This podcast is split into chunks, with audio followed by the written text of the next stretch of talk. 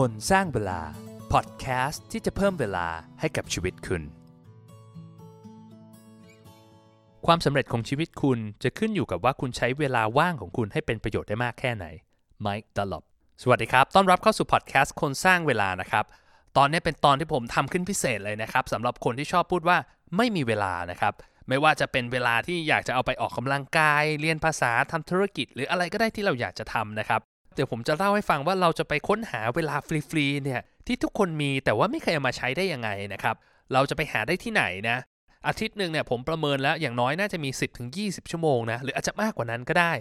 แล้วสุดท้ายนะครับถ้าเราเจอเวลาฟรีตรงนี้เราจะเอาเวลาตรงนี้ไปใช้อะไรได้บ้างนะครับให้เกิดประโยชน์สูงสุดนะทั้งในแง่ของการทำงานการพัฒนาตัวเองรวมถึงการรีชาร์จเติมพลังให้กับชีวิตก่อนอื่นต้องเล่าที่มาที่ไปก่อนนะครับว่าไอ้คอนเซปต์เนี้ยผมได้ยินครั้งแรกจากหนังสือเสียงของโทนี่โรบินส์จำไม่ได้แล้วว่าชุดไหนนะครับคือหลักๆเขาบอกว่าเนี่ยจะฟังหนังสือเสียงของเขาเนี่ยเราสามารถเอาไปฟังได้ในเวลาที่เราว่างอ่ะเขาเรียกเวลานี้ว่าเป็น เน็ต Time หรือว่า No Extra Time ซึ่งมันหมายถึงเวลาฟรีที่เรามีอยู่แล้วนะครับที่เราสามารถเอามาใช้ให้มันเกิดประโยชน์ได้โดยไม่ต้องไปหาเวลาเพิ่มเติมลองมาดูแล้วกันนะครับว่าไอ้ เน็ต Time เนี่ยมันไปหามาจากไหนนะอย่างแรกสุดที่ผมคิดว่าคนไทยใช้เวลากับมันเยอะคือเวลาในการเดินทางนะครับไม่ว่าจะเป็นการเดินทางโดยรถสาธารณะหรือว่าเป็นการเดินทางโดยการขับรถนะผมเชื่อว่าวันนึงอ่ะต้องมี หนึ่งถึงสอง ชั่วโมงอย่างน้อยนะที่เราใช้กับการเดินทางอีกอย่างนึงคือเวลาที่เราใช้ในการออกกำลังกายหลายคนชอบวิ่งชอบเล่นฟิตเนสเนี่ยแต่ละครั้งเนี่ยผมว่าก็อาจจะมีสิบห้านาทีสามสิบนาทีหรือหนึ่งชั่วโมงซึ่งเวลาช่วงนี้เราก็สามารถเอามาใช้ให้เป็นประโยชน์ได้เวลาไปจ่ายกับข้าวซื้อขอ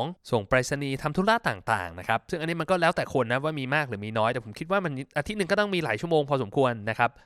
บรวมถึงเวลาทานข้าวนะถ้าเราทานข้าวคนเดียวเราก็จะมีเวลาว่างเอาไปทำอะไรได้อยู่พอสมควรเวลาทำงานบ้านอ่าอันนี้ก็แล้วแต่บ้านเหมือนกันแต่ว่าแน่นอนล่ะถ้าใครทำงานบ้านซักผ้าถูพื้นกวาดบ้านอะไรพวกนี้มันก็ใช้เวลาตรงนี้ให้เป็นประโยชน์ได้นะครับอีกอย่างนึงที่อันนี้อาจจะว่างเป็นช่วงเล็กๆนะครับสักแบบห้านาทีสิบนาทีก็คือช่วงเวลารอต่างๆเวลาเราไปประชุมหรือไปทำธุระเนี่ยแล้วรู้สึกว่าเฮ้ยมันต้องรอเนี่ยถ้าเราวางแผนและเตรียมตัวดีๆเราสามารถใช้เวลาตรงนี้ให้มันเกิดประโยชน์ได้นะครับผมลองคำนวณคร่าวๆแล้วเนี่ยอาทิตย์นึงเนี่ย สิบถึงยี่สิบ ชั่วโมงเนี่ยน่าจะเป็นไปได้เลยแหละลองสำรวจตัวเองดูแล้วก็ดูว่าเรามี เน็ต Time เนี่ยเยอะขนาดไหนนะครับในแต่ละอาทิตย์คำถามที่สำคัญกว่านั้นนะครับแล้วเราจะเอา เน็ต Time ตรงนี้ไปทำอะไรได้บ้างผมแบ่งออกเป็นห้าเรื่องหลักๆแล้วกันนะครับเรื่องแรกก็คือเอาไว้ใช้ในการทำงานใครที่แบบมีงานค้างๆนะครับก็ทำได้หลายอย่างเลยคือคีย์หลักนะครับเราต้องเตรียมตัวไว้ล่วงหน้าครับว่างานแต่ละชนิดเนี่ยมันสามารถเอาไปใช้ในเวลา เน็ต Time หรือเวลาฟรีของเราเนี่ยอะไรได้บ้างนะยกตัวอย่างงานแรกนะครับอย่างพวกงานคุยโทรศัพท์หรือว่าคุยธุระประสานงานอะไรพวกเนี้ยคือถ้าเราขับรถอยู่เนี่ยมันก็เป็นโมเมนต์ที่ดีเลยในการที่จะเคลียร์งานตรงนี้นะครับหรือว่าเราบอกว่าเราเดินทางอยู่บนรถไฟฟ้าเราอาจจะตอบอีเมลเคลียร์อีเมลนะครับหรือว่าอาจจะเขียนบทความหรือทำงานอะไรที่มันใช้สมาธิที่เราจดจ่อกับมันได้เราขึ้นรถไฟฟ้าสามสิบนาทีผมว่ามันทำอะไรได้เยอะเลยนะครับเพราะฉะนั้นก็ไปลิสต์ดูนะครับว่ามันมีงานอะไรบ้างที่เราค้างคาแต่ว่ายังไม่ได้ทำมั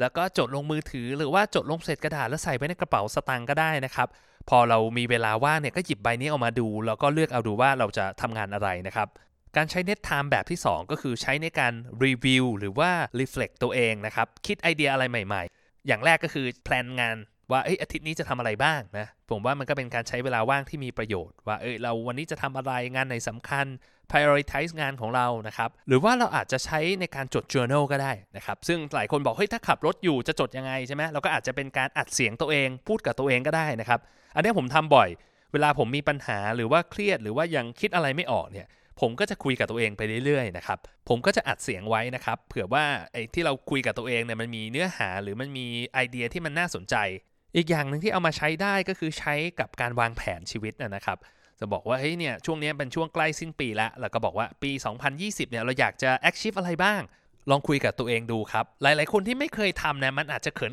นๆงงๆหน่อยนะผมว่าให้ลองนึกภาพว่ามีคนกำลังสัมภาษณ์เราอยู่ละกันอย่างเรื่องการตั้งเป้าหมายเนี่ยก็คิดซะว่าผมกำลังสัมภาษณ์ท่านผู้ฟังอยู่ละกันนะว่าปีหน้าเนี่ยท่านผู้ฟังมีแผนหรือว่ามีเป้าหมายอะไรที่อยากจะทำให้สำเร็จบ้างอะไรมันคือสิ่งที่จะทำให้ปีสองพันยี่สิบเนี่ยกลายเป็นปีที่ดีที่สุดในชีวิตเลยตั้งแต่เกิดมาอ่ะแบบเนี้ยเราก็ได้ไอเดียแล้วเราก็ไปคุยกับตัวเองต่ออีกแบบนึงก็คือเอาไปใช้ brainstorm ไอเดียอันนี้อาจจะเป็นว่าเราจะเพิ่มยอดขายของบริษัทเรายังไงให้ได้สองเท่าหรือว่าเราจะแก้ปัญหาพนักงานยังไง ซึ่งอันนี้ใช้วิธีพูดกับตัวเองก็ได้นะครับหรือว่าถ้าใครไม่สะดวกเนี่ยอาจจะใช้วิธีการจดซึ่งผมคิดว่าการจดมันก็ powerful ไม่แพ้กับการพูดนะครับเพราะมันทำให้เราสามารถเรียบเรียงความคิดเราได้ดีกว่าการใช้เวลาฟรีให้เกิดประโยชน์แบบที่สามนะครับก็คือใช้ในการพัฒนาตัวเองก็ตั้งแต่เรื่องการอ่านหนังสือหรือว่าในรูปแบบของการฟังเช่นฟังพอดแคสต์หรือว่าฟังออดิโอบุ๊กนะครับคือถ้าเราหาเวลาให้กับตัวเองได้เนี่ยประมาณสักวันละชั่วโมงเนี่ยก็จะฟังออดิโอบุ๊กได้ประมาณเดือนนึง สามถึงสี่ เล่มเลยนะปีหนึ่งก็ห้าสิบเล่มก็ถือว่าเยอะเอาเรื่องอยู่หรือเอาไปใช้ในการเรียนภาษาผมคิดว่าถ้าเริ่มต้นจากศูนย์เนี่ยในเวลาไม่กี่เดือนก็น่าจะเริ่มคุยแบบเบสิกได้หรือว่าเอาไปใช้เรียนคอร์สออนไลน์ในเนื้อหาที่เราสนใจหรือว่ากำลังต้องการที่จะเรียนรู้นะครับการใช้เวลาฟรีข้อที่สี่นะครับคือใช้ในการคอนเนคกับเพื่อนหรือว่าญาติที่เราไม่ได้คุยกันนานๆนะครับสมมุติว่าถ้าเราติดต่อเพื่อนหรือว่าคนที่เราอยากจะคุยด้วยเนี่ยวันละหนึ่งคนอาจจะแบบทัก ไลน์ ทัก Facebook ไปหรือว่าโทรไปหาก็ได้นะครับแค่วันละหนึ่งคนเนี่ยแค่นี้มันก็ช่วยเมนเทนรักษาความสัมพันธ์กับคนรอบๆตัวเราได้เยอะมากเลยนะซึ่งไอเนี้ยมันจะส่งผลต่อความสุขต่อความสัมพันธ์ของเราในระยะยาวอย่างแบบเห็นได้ชัดเลยและข้อสุดท้ายนะครับก็คือเราใช้ในการรีชาร์จเติมพลังให้กับตัวเองครับการรีชาร์จเนี่ยมันทำได้หลายวิธีนะเราอาจจะทำกิจกรรมที่เราชอบก็ได้ดูหนังฟังเพลงเล่นเกมหรือว่าเราอาจจะใช้เวลาในการรีชาร์จแบบจริงจังหน่อยนึงก็คืออย่างการฝึกสมาธิใช้เวลาแค่ ห้าถึงสิบ นาทีเนี่ยมันก็สามารถเติมพลังให้กับตัวเองได้แล้วหรือว่าเราใช้ในการออกกำลังกายในการยืดเหยียดร่างกายนะครับถ้าพอจะมีสถานที่เนี่ยเอาสมมติมีเวลาว่างสักนาทีสองนาทีเราวิดพื้นซะหน่อยนึงสควอตซะหน่อยนึงหรือว่าเรายืดเหยียดร่างกายเนี่ยลองเสิร์ชดูนะครับพวกท่าโยคะท่าอะไรพวกนี้แค่นี้มันก็จะสามารถลดอาการคนที่เป็นออฟฟิศซินโดรมได้เยอะแล้วนะครับ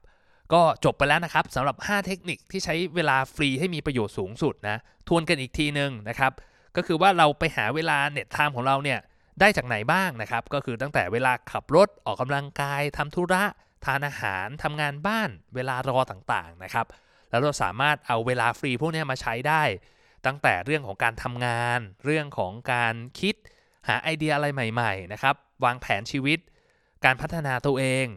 การคอนเนคกับเพื่อนแล้วก็เอาไว้ชาร์จพลังเติมพลังชีวิตให้กับตัวเองเพราะฉะนั้นเนี่ยก่อนที่เราจะบอกตัวเองว่าไม่มีเวลานะครับถามตัวเองดูก่อนนะครับว่าเราใช้เวลาฟรีเนี่ยที่มีให้ทุกวันอย่างเต็มที่แล้วหรือยังนะถ้ายังไม่ใช่เนี่ยก็ลองไปดูว่าเราจะทำอะไรได้บ้างอะไรคือ priority ของชีวิตเรานะครับแล้วเราจะเอาไอ้ priority ตรงเนี้ยไปใส่ในช่วงเวลาไหนของวันได้บ้างถึงแม้ชีวิตของเราอาจจะยุ่งมากแล้วมีเวลาแค่วันละ ห้าถึงสิบ นาทีนะแต่เราวางแผนมันอย่างดีเอาไปใช้มันให้คุ้มค่าให้เกิดประโยชน์สูงสุดแค่นี้ผมก็เชื่อว่าสามารถสร้างการเปลี่ยนแปลงให้กับชีวิตของเราได้แล้วนะครับหวังว่าเอพิโซดเนี่ยจะเป็นตัวปลดล็อกให้คนที่กำลังติดปัญหาว่าไม่มีเวลาอยู่นะครับเป็นจุดเริ่มต้นเล็กๆเป็นจุดประกายที่ทำให้เราได้เริ่มลงมือทำแล้วก็เปลี่ยนแปลงชีวิตตัวเองในทางที่ดีขึ้นขอให้ใช้ชีวิตทุกวันอย่างคุ้มค่านะครับแล้วพบกันใหม่นะครับสวัสดีครับ